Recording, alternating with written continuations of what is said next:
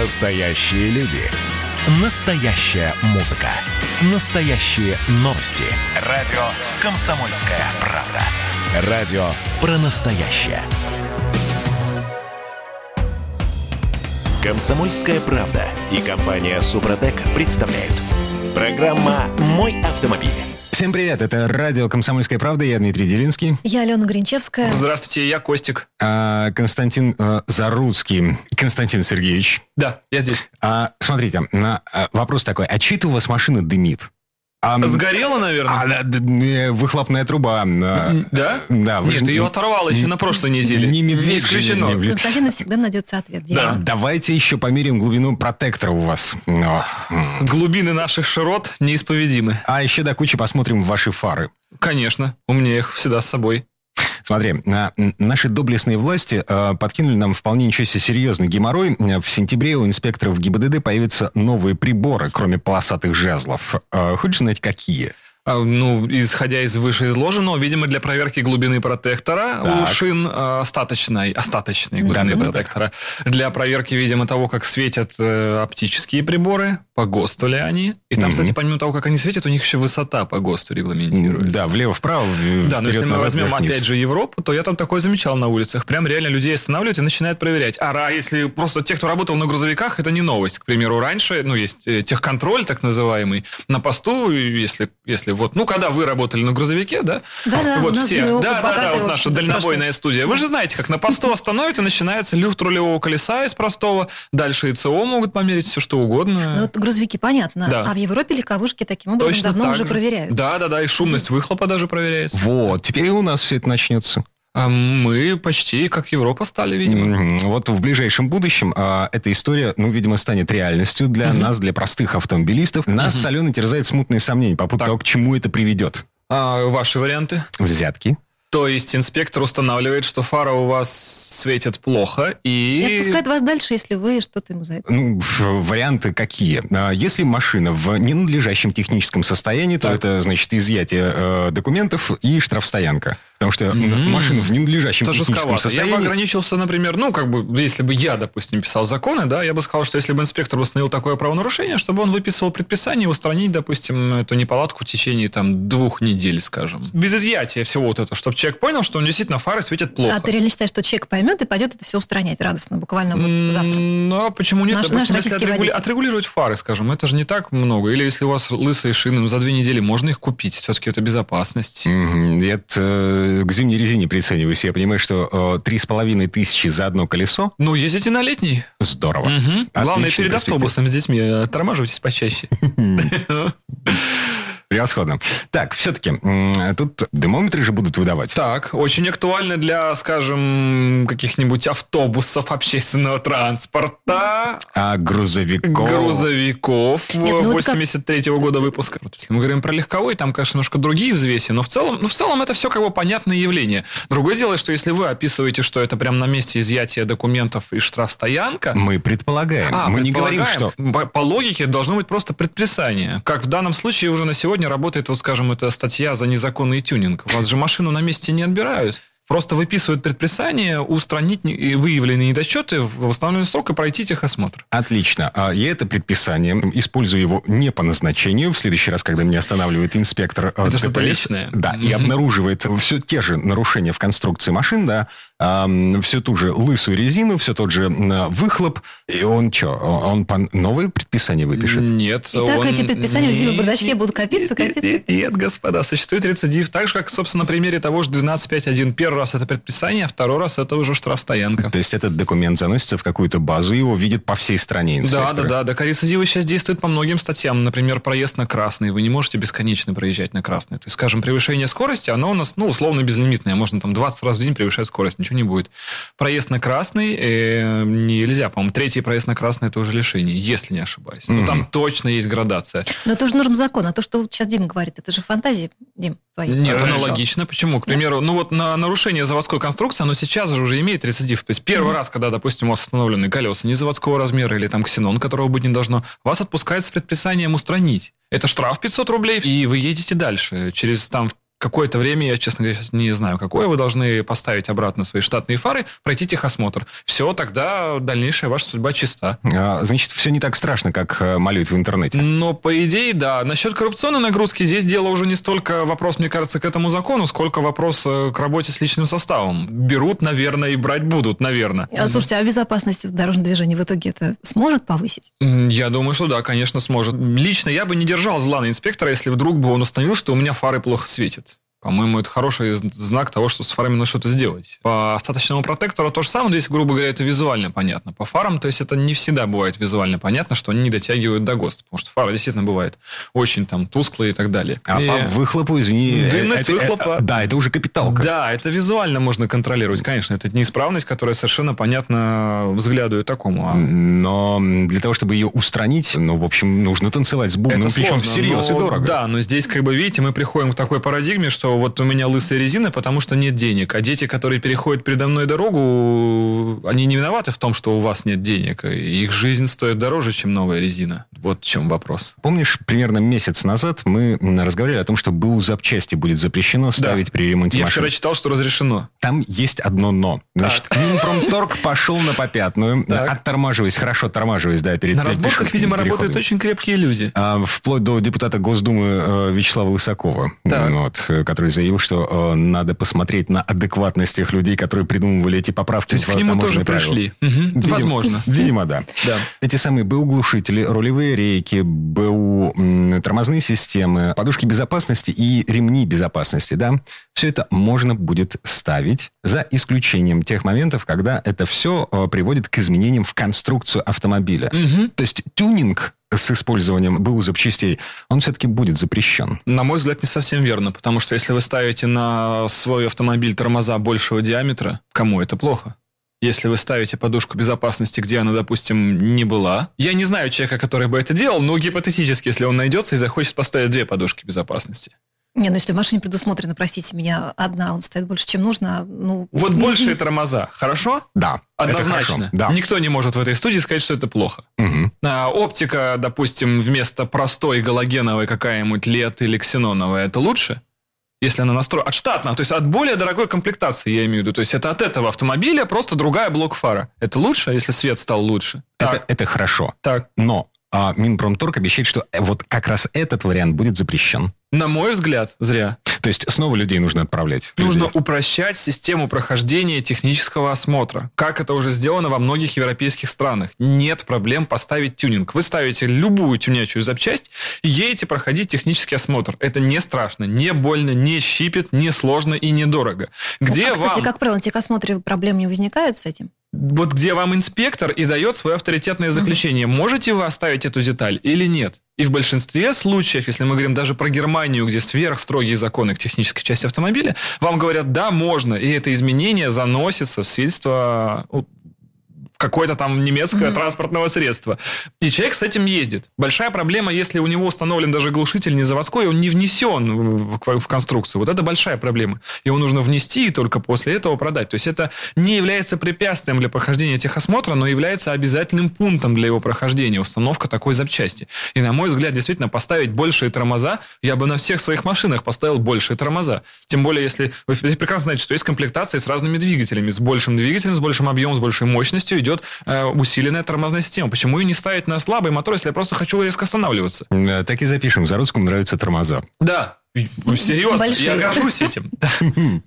Тормоза и оптика. В итоге, в общем и целом, то есть Минпромторг снова не прав. Части не прав, да. Я считаю, что нужно вносить изменения, чтобы закон был более гибким, потому что не весь тюнинг вреден. То есть сейчас, если вот все так, как вы говорите, мне если так, как оно обстоит, если нельзя ставить вообще любые запчасти, которые в этой комплектации были не предусмотрены, то это не совсем так, потому что есть же комплектации все-таки лучше, а есть хуже. И почему бы от лучшей комплектации не дооборудовать машину детали, которые вот здесь не предполагались, но они заводские, оригинальные и предусмотрены для этого кузова. Это повышает безопасность, значит, это возможно, должно быть возможно, я считаю. Mm-hmm. То есть э, вообще процесс тюнинга автомобиля должен быть более гибким, а согласование тюнинга более простым. Если мы это сделаем, нам всем будет жить через это гораздо легче. А, в том числе и тем чиновникам, которые придумывают все эти дурацкие правила. Конечно, это снимет и коррупционную нагрузку, это снимет и э, негативное отношение к запретам, к власти, да, которая сейчас говорит, нет, нельзя. Власть должна сказать, что нет, нельзя, нельзя плохо, но можно хорошо. Если человек сделает хорошо, если машина построена грамотно, если человек делает тюнинг-проект, который действительно э, сделан как надо, потому что мощность начинается с тормозов, и скорость начинается с тормозов. И любой кольцевик и гонщик вам скажет, чтобы быстрее ехать, нужно сильнее тормозить. Если мы уж про это начали говорить, это парадокс, но так и есть, то почему бы не сделать это законным? Просто сделать процедуру этого согласования. Вот поехал, прошел за полчаса там от техосмотра и получил нужный штампик. И в базу занесение, что у тебя конструкция вот так вот изменена, и это неплохо. Почему не загнать машину на тормозной барабан и не проверить, она с этими тормозами-то как тормозит? Я подозреваю, что чиновники, придумывающие эти правила, они всерьез опасаются того, что на самом деле никто не будет загонять машину на стенд. Коррупционные нагрузки все вот, опасаются, вот, что вот, человек вот. будет носить эти изменения без необходимых проверок. Но это уже, опять же, не наша забота. Это забота эм вэ дэ, работы с личным составом или контролирующих органов, которые у нас же есть и получают тоже за это деньги. И пусть они работают. Ну, какой-то идеальный мир, на самом деле. Да, угу. но, но стремиться-то лучше к нему все-таки, а не вот к этому все запретить и отобрать. Так или иначе, все это пока только предложение, ну, то есть новая версия... То есть Минпромторг версия... опять может передумать. Да, новая да. версия предложений Минпромторга, их еще будут обсуждать, прежде чем все это будет принято. В Я хочу силу. работать в Минпромторге. Да, серьезно? Сегодня придумал, завтра... Ну, что так надо еще придумать. Теперь мы знаем, о чем мечтает Константин Заруцкий. Да. А ведь платят да. наверняка одинаково. Да, в предыдущий раз мы, по-моему, пришли к выводу, что Константин Заруцкий хочет набедренную повязку и бегать за бобрами с лопатой. Да, и работая при этом в Минпромторге. Я буду идеальный сотрудник. Так, ладно. Вернемся в эту студию буквально через пару минут. В следующей части программы будем учиться летать. Программа «Мой автомобиль».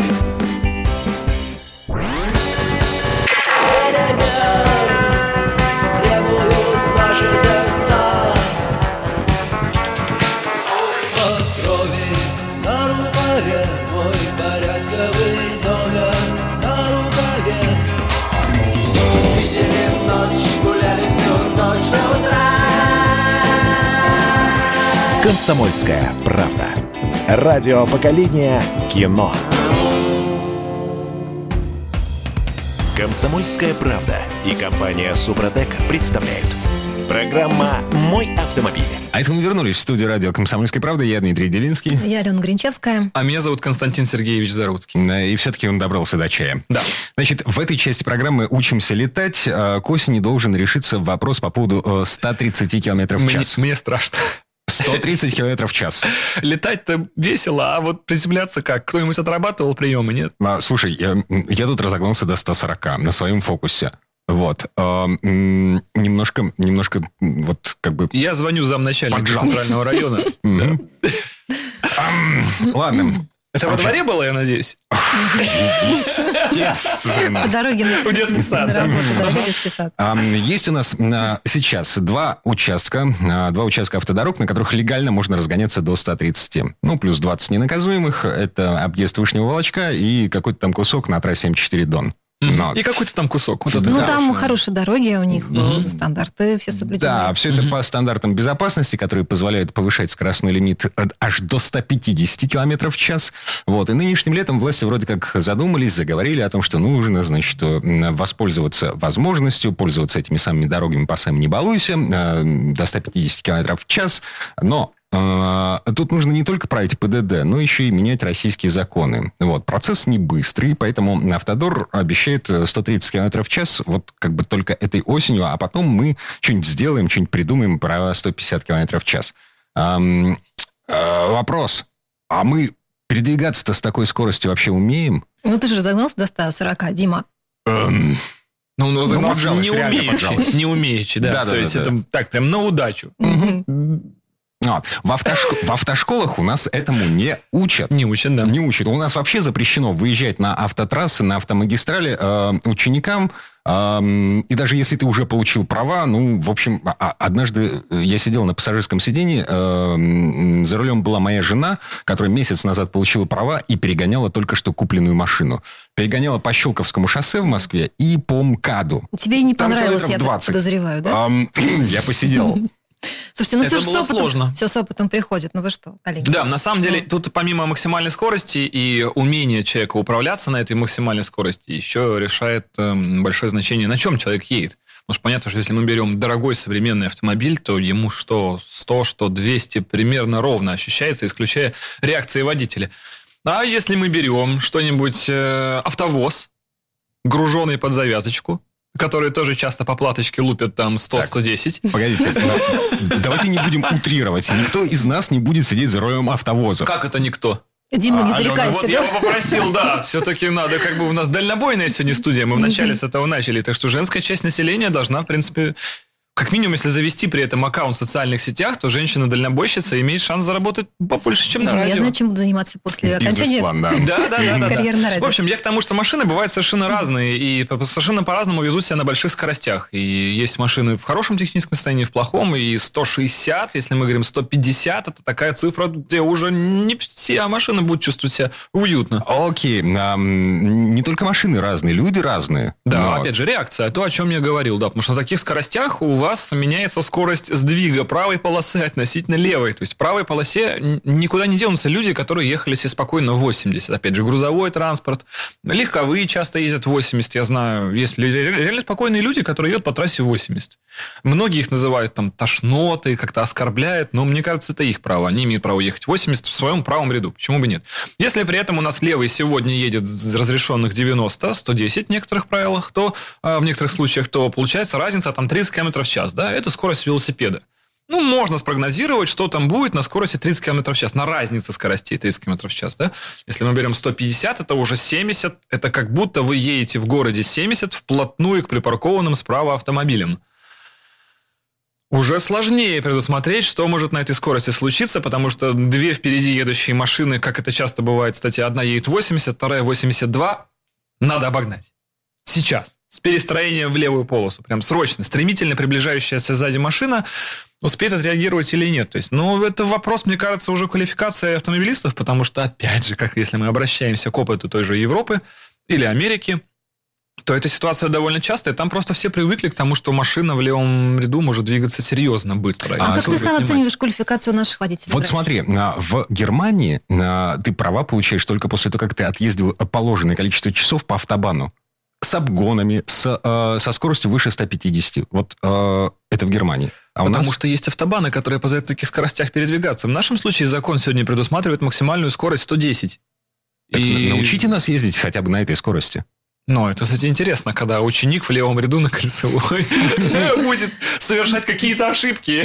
То есть, это хороший вопрос. Зачем столько сложностей? Может, просто все-таки лимит не повышать? Вот правда, вот мне спокойнее было бы, чтобы этого все-таки не было. Это популистский ход, когда власть делает любые послабления с точки зрения закона, или те же плюс двадцать разрешенные к максималке, нештрафуемые. Это популистский ход, чтобы добавить лояльности среди населения властям.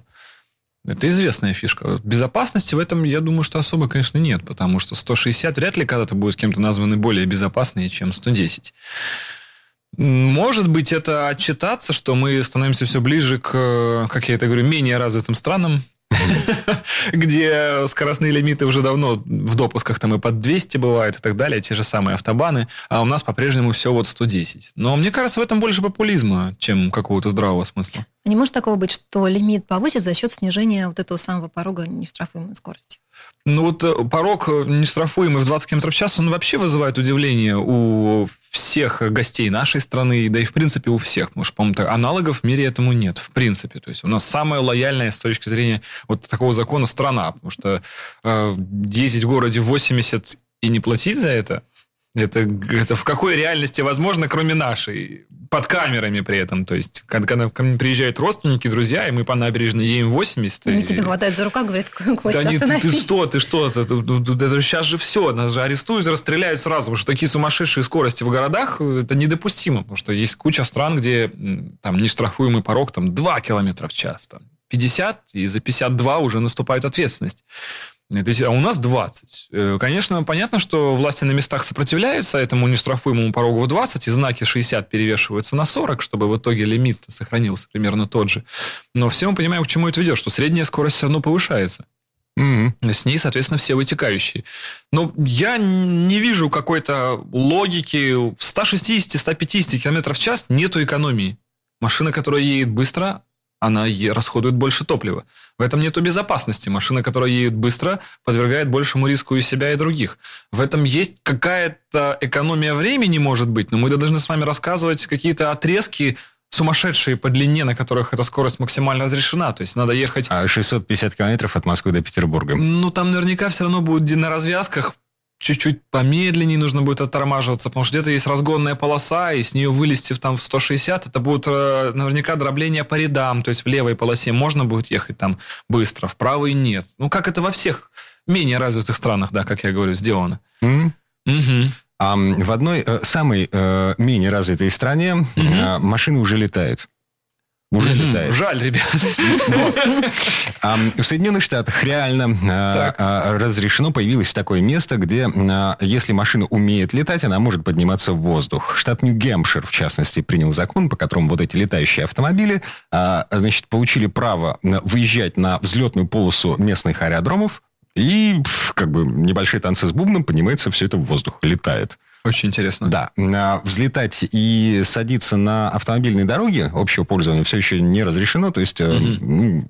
как бы, ты понимаешь. Да. Вообще, реально уже есть летающие машины. Я вот сейчас тебя слушаю, Дим. На а, выставках я видел, да. Ну, а, значит, серийное производство по предзаказу. Значит, можно купить голландца, который называется um, Pal V Liberty. Um, минимум триста тысяч евро. И ты получаешь машину, которая может разгоняться до ста шестидесяти на дороге. Вот. И, по-моему, до двухсот шестидесяти в воздухе. Угу. Вот, клевая штука. Наверное, но она выглядит очень громоздко. То есть, если вот нас слушают люди, не могут себе визуализировать все это, то это получается автомобиль, у которого как паруса вверх сложены крылья. Ну, их ты просто вверх угу. кладываешь, что, ну, потому что ширина у нас допустимая для дорог, для дорог общего пользования это два пятьдесят. Соответственно, больше, чем два с половиной метра шире, чем два с половиной метра автомобиль должен передвигаться с сопровождением. Угу. Поэтому он делается два с половиной, а крылья, они вверх, опять же, на максимально возможную высоту по закону четыре метра, они туда складываются. Получается, вот у вас размах крыльев, там, четыре плюс четыре плюс два с половиной. Вот эта вся конструкция в разложенном состоянии так вот и летит. Но выглядит это больше как самолет со сложенными крыльями, нежели как автомобиль. А, Заруцкий, да. когда... когда-нибудь построят летающую машину? То есть танк ты уже построил. Много раз предлагали. Очень страшно. Потому что, как я говорил в начале, летать-то весело. А про приземление кто подумал? А что делать, если там что-то крякнет? Получаешь лицензию пилотскую. Ну вот, продумываешь систему безопасности. Прям пока падаешь. Так. Вот. Продумываешь и принимаешь сразу все религии в мире. Да, ты же у мамы инженер. Да. Так надо Делинского взять в команду. Так вот, я хочу остаться у мамы, а не падать оттуда, откуда-то. То есть у нас полеты мало того, что с точки зрения закона крайне сложны, потому что нужно согласовывать взлет. А, mm-hmm. Даже квадрокоптер поднять в воздух. Да, да, mm-hmm. да, да. Исключая э, некоторые модификации, которые селфи-дроны, так называемые, mm-hmm. не выше определенной высоты и не дальше от источника управления этим дроном. Соответственно, если мы говорим про серьезные полеты, это согласование, это определенные зоны полета. Ну, это понятно с точки зрения безопасности, но mm-hmm. это сложно. Поэтому кому будет из зрителей интересно то, что с точки зрения закона почти невозможно?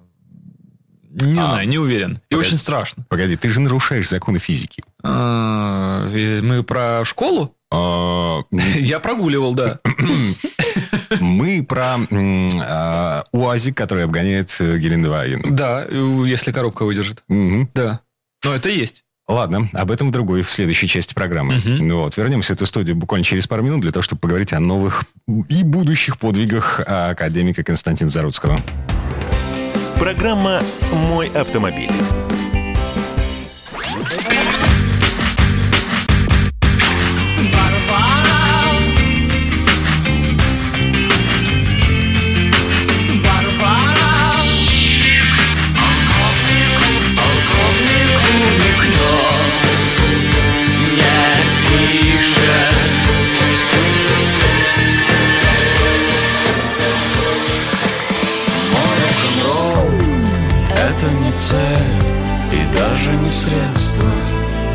Комсомольская правда. Радио. Поколение Битва. Комсомольская правда и компания Супротек представляют. Программа «Мой автомобиль». А это мы вернулись в студию радио «Комсомольская правда». Я Дмитрий Делинский. Я Алена Гринчевская. Так, в этой четверти часа академик облажался.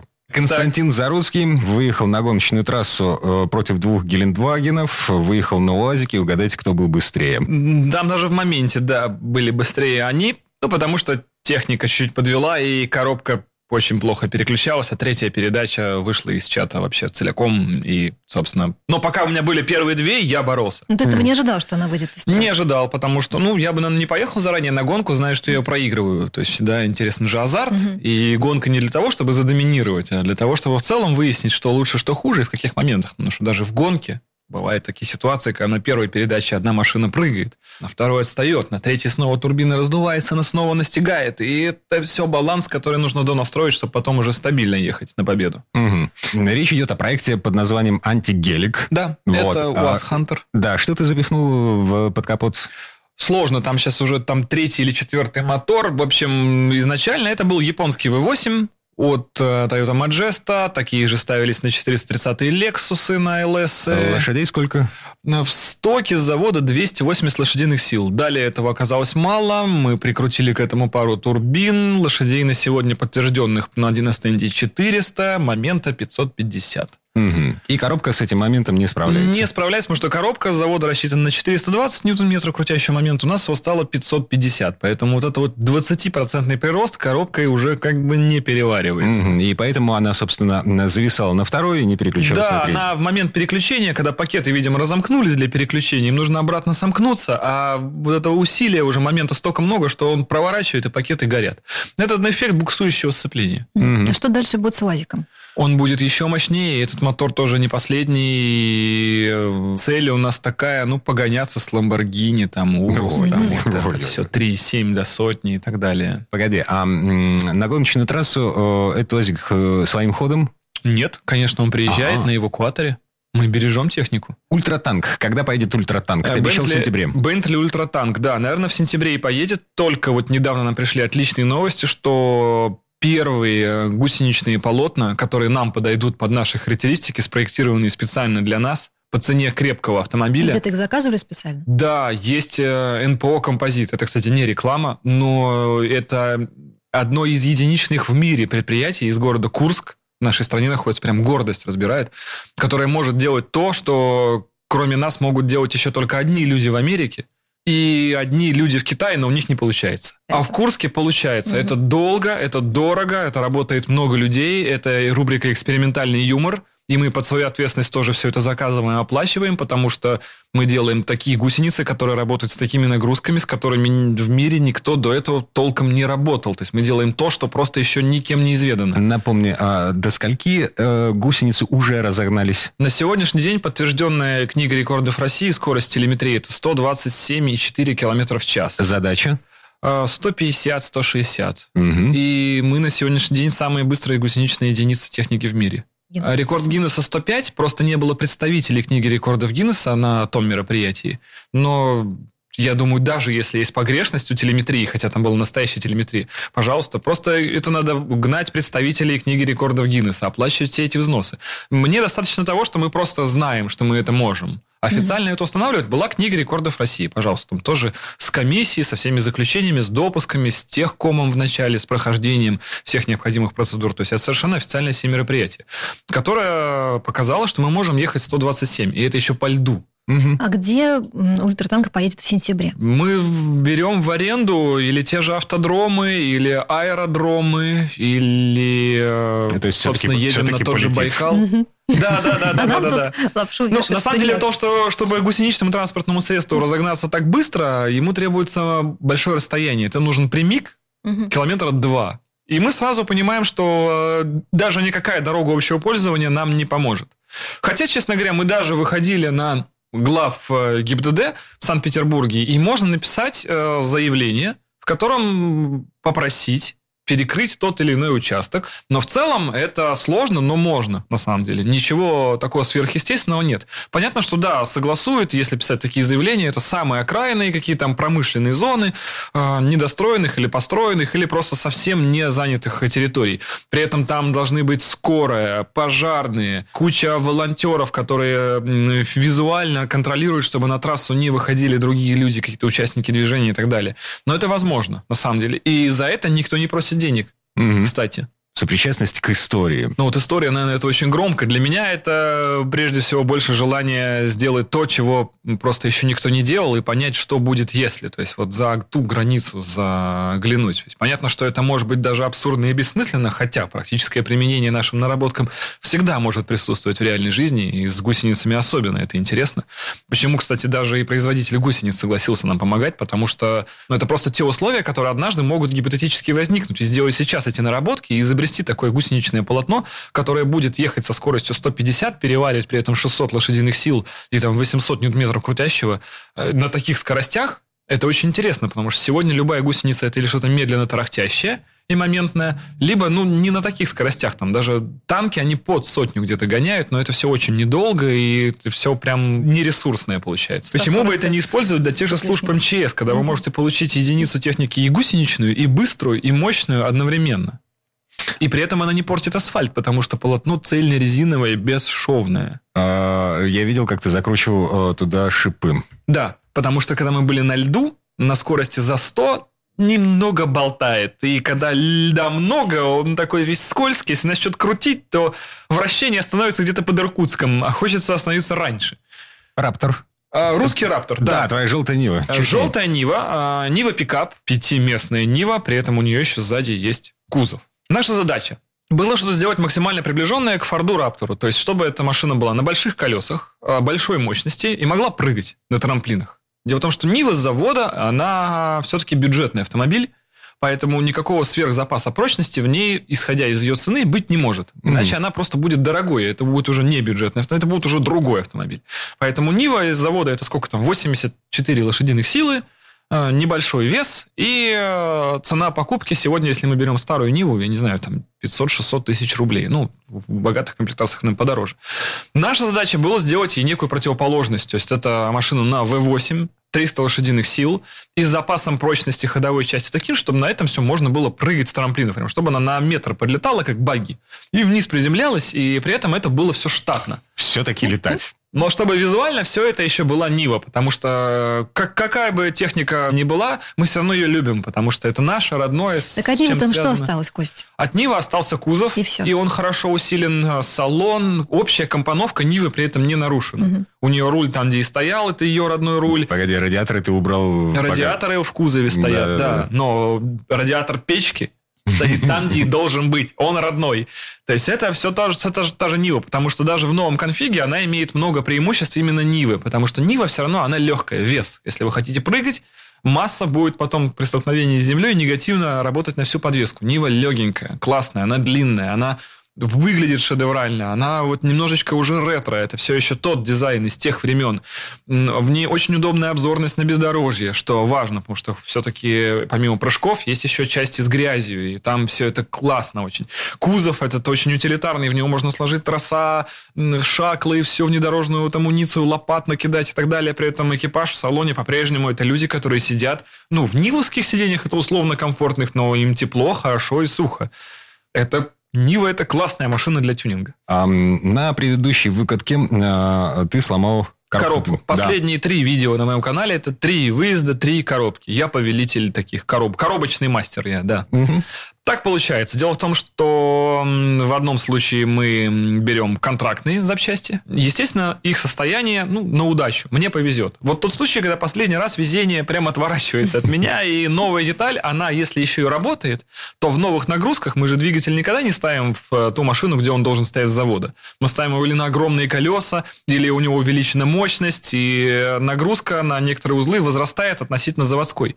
И вот бэушная деталь, у нее вот какой-то ресурс был, но уже не явно не под возросшую мощность. И, соответственно, она разлетается на первом выезде. Для этого есть первый выезд. Я даже в той серии вначале говорю, что задача первого выезда – сломаться. Если ты не сломался на первом выезде, ты не умеешь ездить. То есть, нужно вытащить весь ресурс железа, чтобы понять, сколько его там. потом это все усилить, исправить, и вот тогда не стыдно. Угу. То есть, а сейчас ты ждешь коробку? Да, ее ремонтируют, как и предыдущую коробку, как и пред, предыдущую коробку, там круговорот коробок. Там... Это уже четвертая коробка. А, да, это четвертая mm-hmm. коробка получается. Ну, там еще путь самурая, потому что сначала у тебя ложится коробка, ты такой думаешь, наверное, она просто была старая, поэтому вот она сломалась. Ты ее восстанавливаешь до завода и понимаешь, что сломался не потому, что она была старая, а потому что просто нагрузки не те. Mm-hmm. Потом надо ее, соответственно, еще раз уже перебирать, но усиливать. А в это время на другой машине тоже окажется, что она сломалась, и ты снова веришь, что это тоже потому, что она просто была старая. Потом может оказаться, что нет. Ну, в общем... Купи козу. Да, коза топ. Но на самом деле я вот своими видео показываю, сколько стоит разработка нового автомобиля. Mm-hmm. То есть сколько этих требуется выездов. И когда понимаешь, когда какой-нибудь производитель выпускает новую модель, и он ее везет в Сахару, потом в горы, потом в Арктику, потом где-то там по озерам, потом в болото. То есть пока машина, новая машина не пройдет там десять тысяч километров во всех возможных климатических условиях, она не готова к передаче физическим лицам. Потому что физические лица, они разбросаны по всей планете и ездят на этой машине умеючи, не умеючи, где угодно. И машина должна справляться с этим совсем. И это, это настолько отличается от привычного вот на одну серию построил, проехался, и у нас получилось, что это ну, бездна, это совсем другое. И это стоит миллионы рублей. Окей, прервемся. В следующей части программы поговорим о качестве топлива на российских заправках и о том, что с этой печалью можно сделать. Программа «Мой автомобиль». Красное на черном. Красное на черном. Там, где вода, и в небе вспышки ломаных стрел, я руки протягивал вверх, я брал молнии в гость. Снова в нас летят дороги.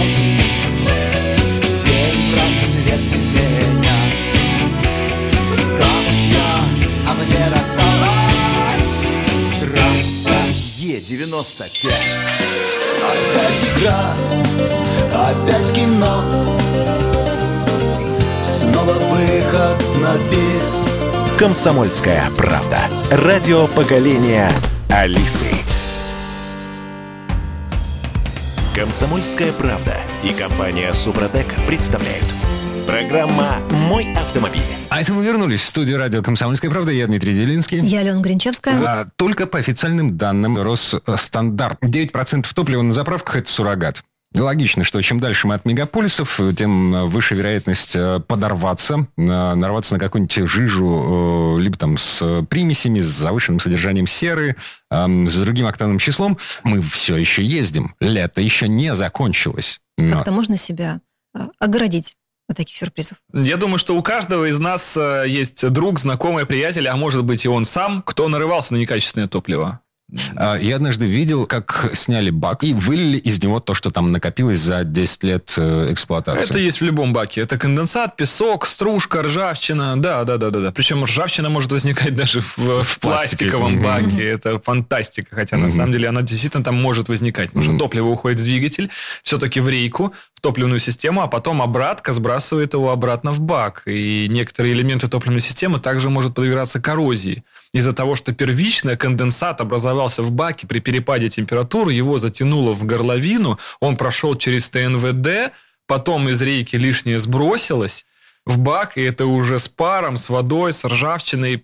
Ну, то, в общем, что ты зиму увидел, это нормально. Это абсолютно нормально. Если машине десять лет, в баке никогда чисто не будет, mm-hmm. по моей практике. То есть, ну, из простого это песок. Он mm-hmm. там есть практически у всех всегда. Ну, для этого у вас есть топливный фильтр, у вас есть сетка в топливно-заборной горловине насоса. Дальше уже это продукты жизнедеятельности самого автомобиля. Опять же, конденсат, вода, э, стружка металлическая бывает, которую гонит сам бензонасос. А, ну и, соответственно, вся эта фигня, которую льют в бензин для того, чтобы повысить октановое число, да? Да, но это мы уже говорим про качество топлива и вот, его компоненты, вот, вот. Потому mm-hmm. что они тоже бывают разными. Бывают присадки к топливу, повышающие октановое число, бывают очищающие, промывающие, которые сам производитель добавляет. Бывают разные, э, если мы говорим про некачественное топливо, бывает топливо разбавляют на станциях.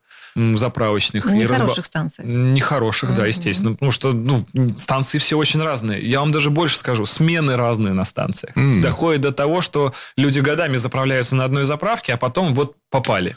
Из простого бывает топливо просто путает. Сама колонка, заправщик или бензовоз слился не туда, и вместо бензина могли залить дизель или бензин с примесью дизеля. Что делать? Ну, во-первых, самовнушение, самая великая вещь, заправляться на одной и той же своей любимой заправке, потому что здесь меня любят, ждут, и у меня здесь двадцать лет до этого все было нормально. Безусловно, это хороший способ, потому что все-таки, если вы чему-то доверяете, то почему бы, собственно, этому и не доверять дальше? Ага, уехал за сто-пятьсот километров от любимой заправки. Использовать сетевые заправки. Заправки. Причем сетевые заправки тоже бывают разные, потому что сеть может быть франшизная, а может быть с прямым управлением. Далее, далее удача. Просто удача. То есть как повезет? Да, как повезет, на самом деле, потому что, как я и говорил ранее, нарваться некачественное топливо можно на любой заправке. Безусловно, не рекомендуется заправляться на таких, знаете, даже не заправках, это когда стоит грузовик, и у него в кузове стоят канистры, откуда-то там его люди это достают топливо. До сих пор такое есть? Есть, еще как, да, конечно, и можно дизель-то купить там в полцены, и бензин, и все что угодно, это все серые схемы, там люди же врезаются в бензопроводы, там куда угодно, кто-то там по талонам списывает это все. Вот. Но это все серые схемы. Естественно, здесь вы никак не защищены, и я бы таким топливом не рекомендовал заправляться. Угу. На самом деле мы здесь говорим про Супротек Апрохим. Да. Вот. Да-да-да, это mm-hmm. я все понимаю. Мы mm-hmm. сейчас так прям подводим. Да. Mm-hmm. А если все-таки случилось в жизни так, что вы едете куда-то, и вот ваша заправка. Вы на ней заправляетесь, и вы не уверены в качестве этого топлива, всегда можно прибегнуть к продукции Супротек Апрохим. Собственно, мы отчасти для этого ее делали. То есть, не уверен, заливай. Это присадки в топливные системы. СГА для бензина, СДА для дизеля. Которые очищают, смазывают и защищают все элементы топливной системы. Начиная даже от бензобака и заканчивая топливопроводами, топливными насосами высокого давления, обычными бензонасосами и самими форсунками. Причем, чтобы очищать и смазывать, не нужно ни масло, ни растворитель. Угу. Потому что это все довольно агрессивные вещи, и в конечном итоге все-таки этот состав попадает в камеру сгорания и не должен никак влиять на состав смеси, что нам, собственно, и удалось достигнуть. Значит, это простые баночки, там пятьдесят миллилитров. А этой одной баночки пятьдесят миллилитров хватает на пятьдесят литров топлива. Ну, то есть, то есть а, среднестатистический бак. бак. Да, да, mm-hmm. да, плюс-минус. То есть, мы делали состав очень мягким, что если там небольшое превышение, если у вас бак сорок литров, можно все равно залить баночку. Все будет в порядке. А, мягким мы его делали также для того, чтобы он очень хорошо работал со всеми современными системами впрысками топлива. Потому что мы знаем, что непосредственный впрыск, опять же, в бензиновых двигателях появились топливные насосы высокого давления, там это все уже плунжерные пары. Сложновато. Поэтому все это требует уже современных составов, современных решений, поэтому средство крайне мягкое, но при этом оно смазывает, очищает и защищает. Что это говорит о том, что если у вас в топливе появились, допустим, те же примеси воды, вода начинает коррозировать топливной системе там, где есть металлические ее части. Так вот, смазывающие компоненты наших присадок Супротек Апрохим, СГА, СДА делают так, что этот эффект нивелируется. Далее, в Супротек Апрохим СДА мы добавили цитан-корректор. Есть октановое число, uh-huh. это бензин, я думаю, все есть в курсе. Цитановое. А у дизеля это цитановое число. Uh-huh. И оно чаще всего, по исследованиям многократным, это можно проверить в интернете прямо сейчас, если кто нас слушает, не совпадает с ГОСТовским, даже ГОСТовским российским. Приводит это к тому, что есть угол опережения зажигания у бензинового двигателя, а у дизеля это угол впрыска топлива. То есть форсунка должна плюнуть кусочек топлива ровно туда, когда это нужно. И вот если цитановое число не совпадает, дизель начинает работать шумнее. Собственно, цитан-корректор приводит к тому, что число повышается, и дизель сразу начинает работать мягче. Через это падает расход. И получается так, что стоимость наших присадок окупается на баке. А, а за один каждый... бак? Да. За один бак. А заливать О, как? как? Перед каждой заправкой, либо раз в сколько-то километров? Перед каждой заправкой, то есть постоянно, чтобы состав у вас присутствовал в топливной смеси. Mm-hmm. То есть вы, грубо говоря, заправляетесь бак топливом, который не содержит еще присадку, естественно, с АЗС, да, и добавляете ее перед заправкой, там даже можно или после, оно уже разболтается само в процессе, там очень летучий, очень такой состав активный, который сразу замешивается. Mm-hmm. Таким образом вы получаете защиту и экономию, и смазку топливной системы. Люди звонили, и мы с ними созванивались потом телефоном, по телефону они рассказывали эти живые истории. Вплоть до того, что у человека на фуре сломалась форсунка, она стоила пятьдесят тысяч рублей, а денег таких с собой не было. И он купил вот эту присадку, чтобы доехать. И форсунка заработала. Колдунство. Да, колдунство, именно. И с тех пор он три месяца на ней ездит, и форсунку так и не меняет. И вот он прямо уверовал Да, да, и вот он так ездит и ездит. Плюс при этом эти триста пятьдесят рублей вы их не тратите, потому что падает расход. И расход на баке падает настолько, что вы экономите. Там люди говорят, экономия составляет там десять-двадцать рублей, небольшая. Но вы экономите и сами триста пятьдесят рублей, и еще десятку сверху. То есть, получается, мы даже не просим лишних денег. Что, кстати, очень сложно. Потому что хочется. Но тогда мы будем не в рынке. В общем, изначально мы сами преследовали целью, что... Если топливная система более пятьдесят тысяч километров уже прошла, с ней вполне вероятно может быть что-то не так. Форсунки забиваются неминуемо. Не существует идеально чистого бензина, не существует идеально чистых условий. Всегда что-то в баке появляется, как мы говорили ранее, в любом случае. И оно все со временем переползает топливную систему и форсунки. Мы хотели сделать современное, мягкое средство, которое подходит к любым системам впрыска, к любым автомобилям и способно их защищать каждый день. И это можно заливать постоянно, постоянно экономить и постоянно быть уверенным в том, что все необходимые присадки и смазывающие вещества в топливе есть. А значит, вероятные будущие поломки, они откладываются еще сильно-сильно дальше. Константин Заруцкий не только борец с бобрами. Вот. Но и с плохим бензином. Да. да. Кость, спасибо. Хорошего дня. Спасибо. Взаимно. Всего доброго. Программа «Мой автомобиль».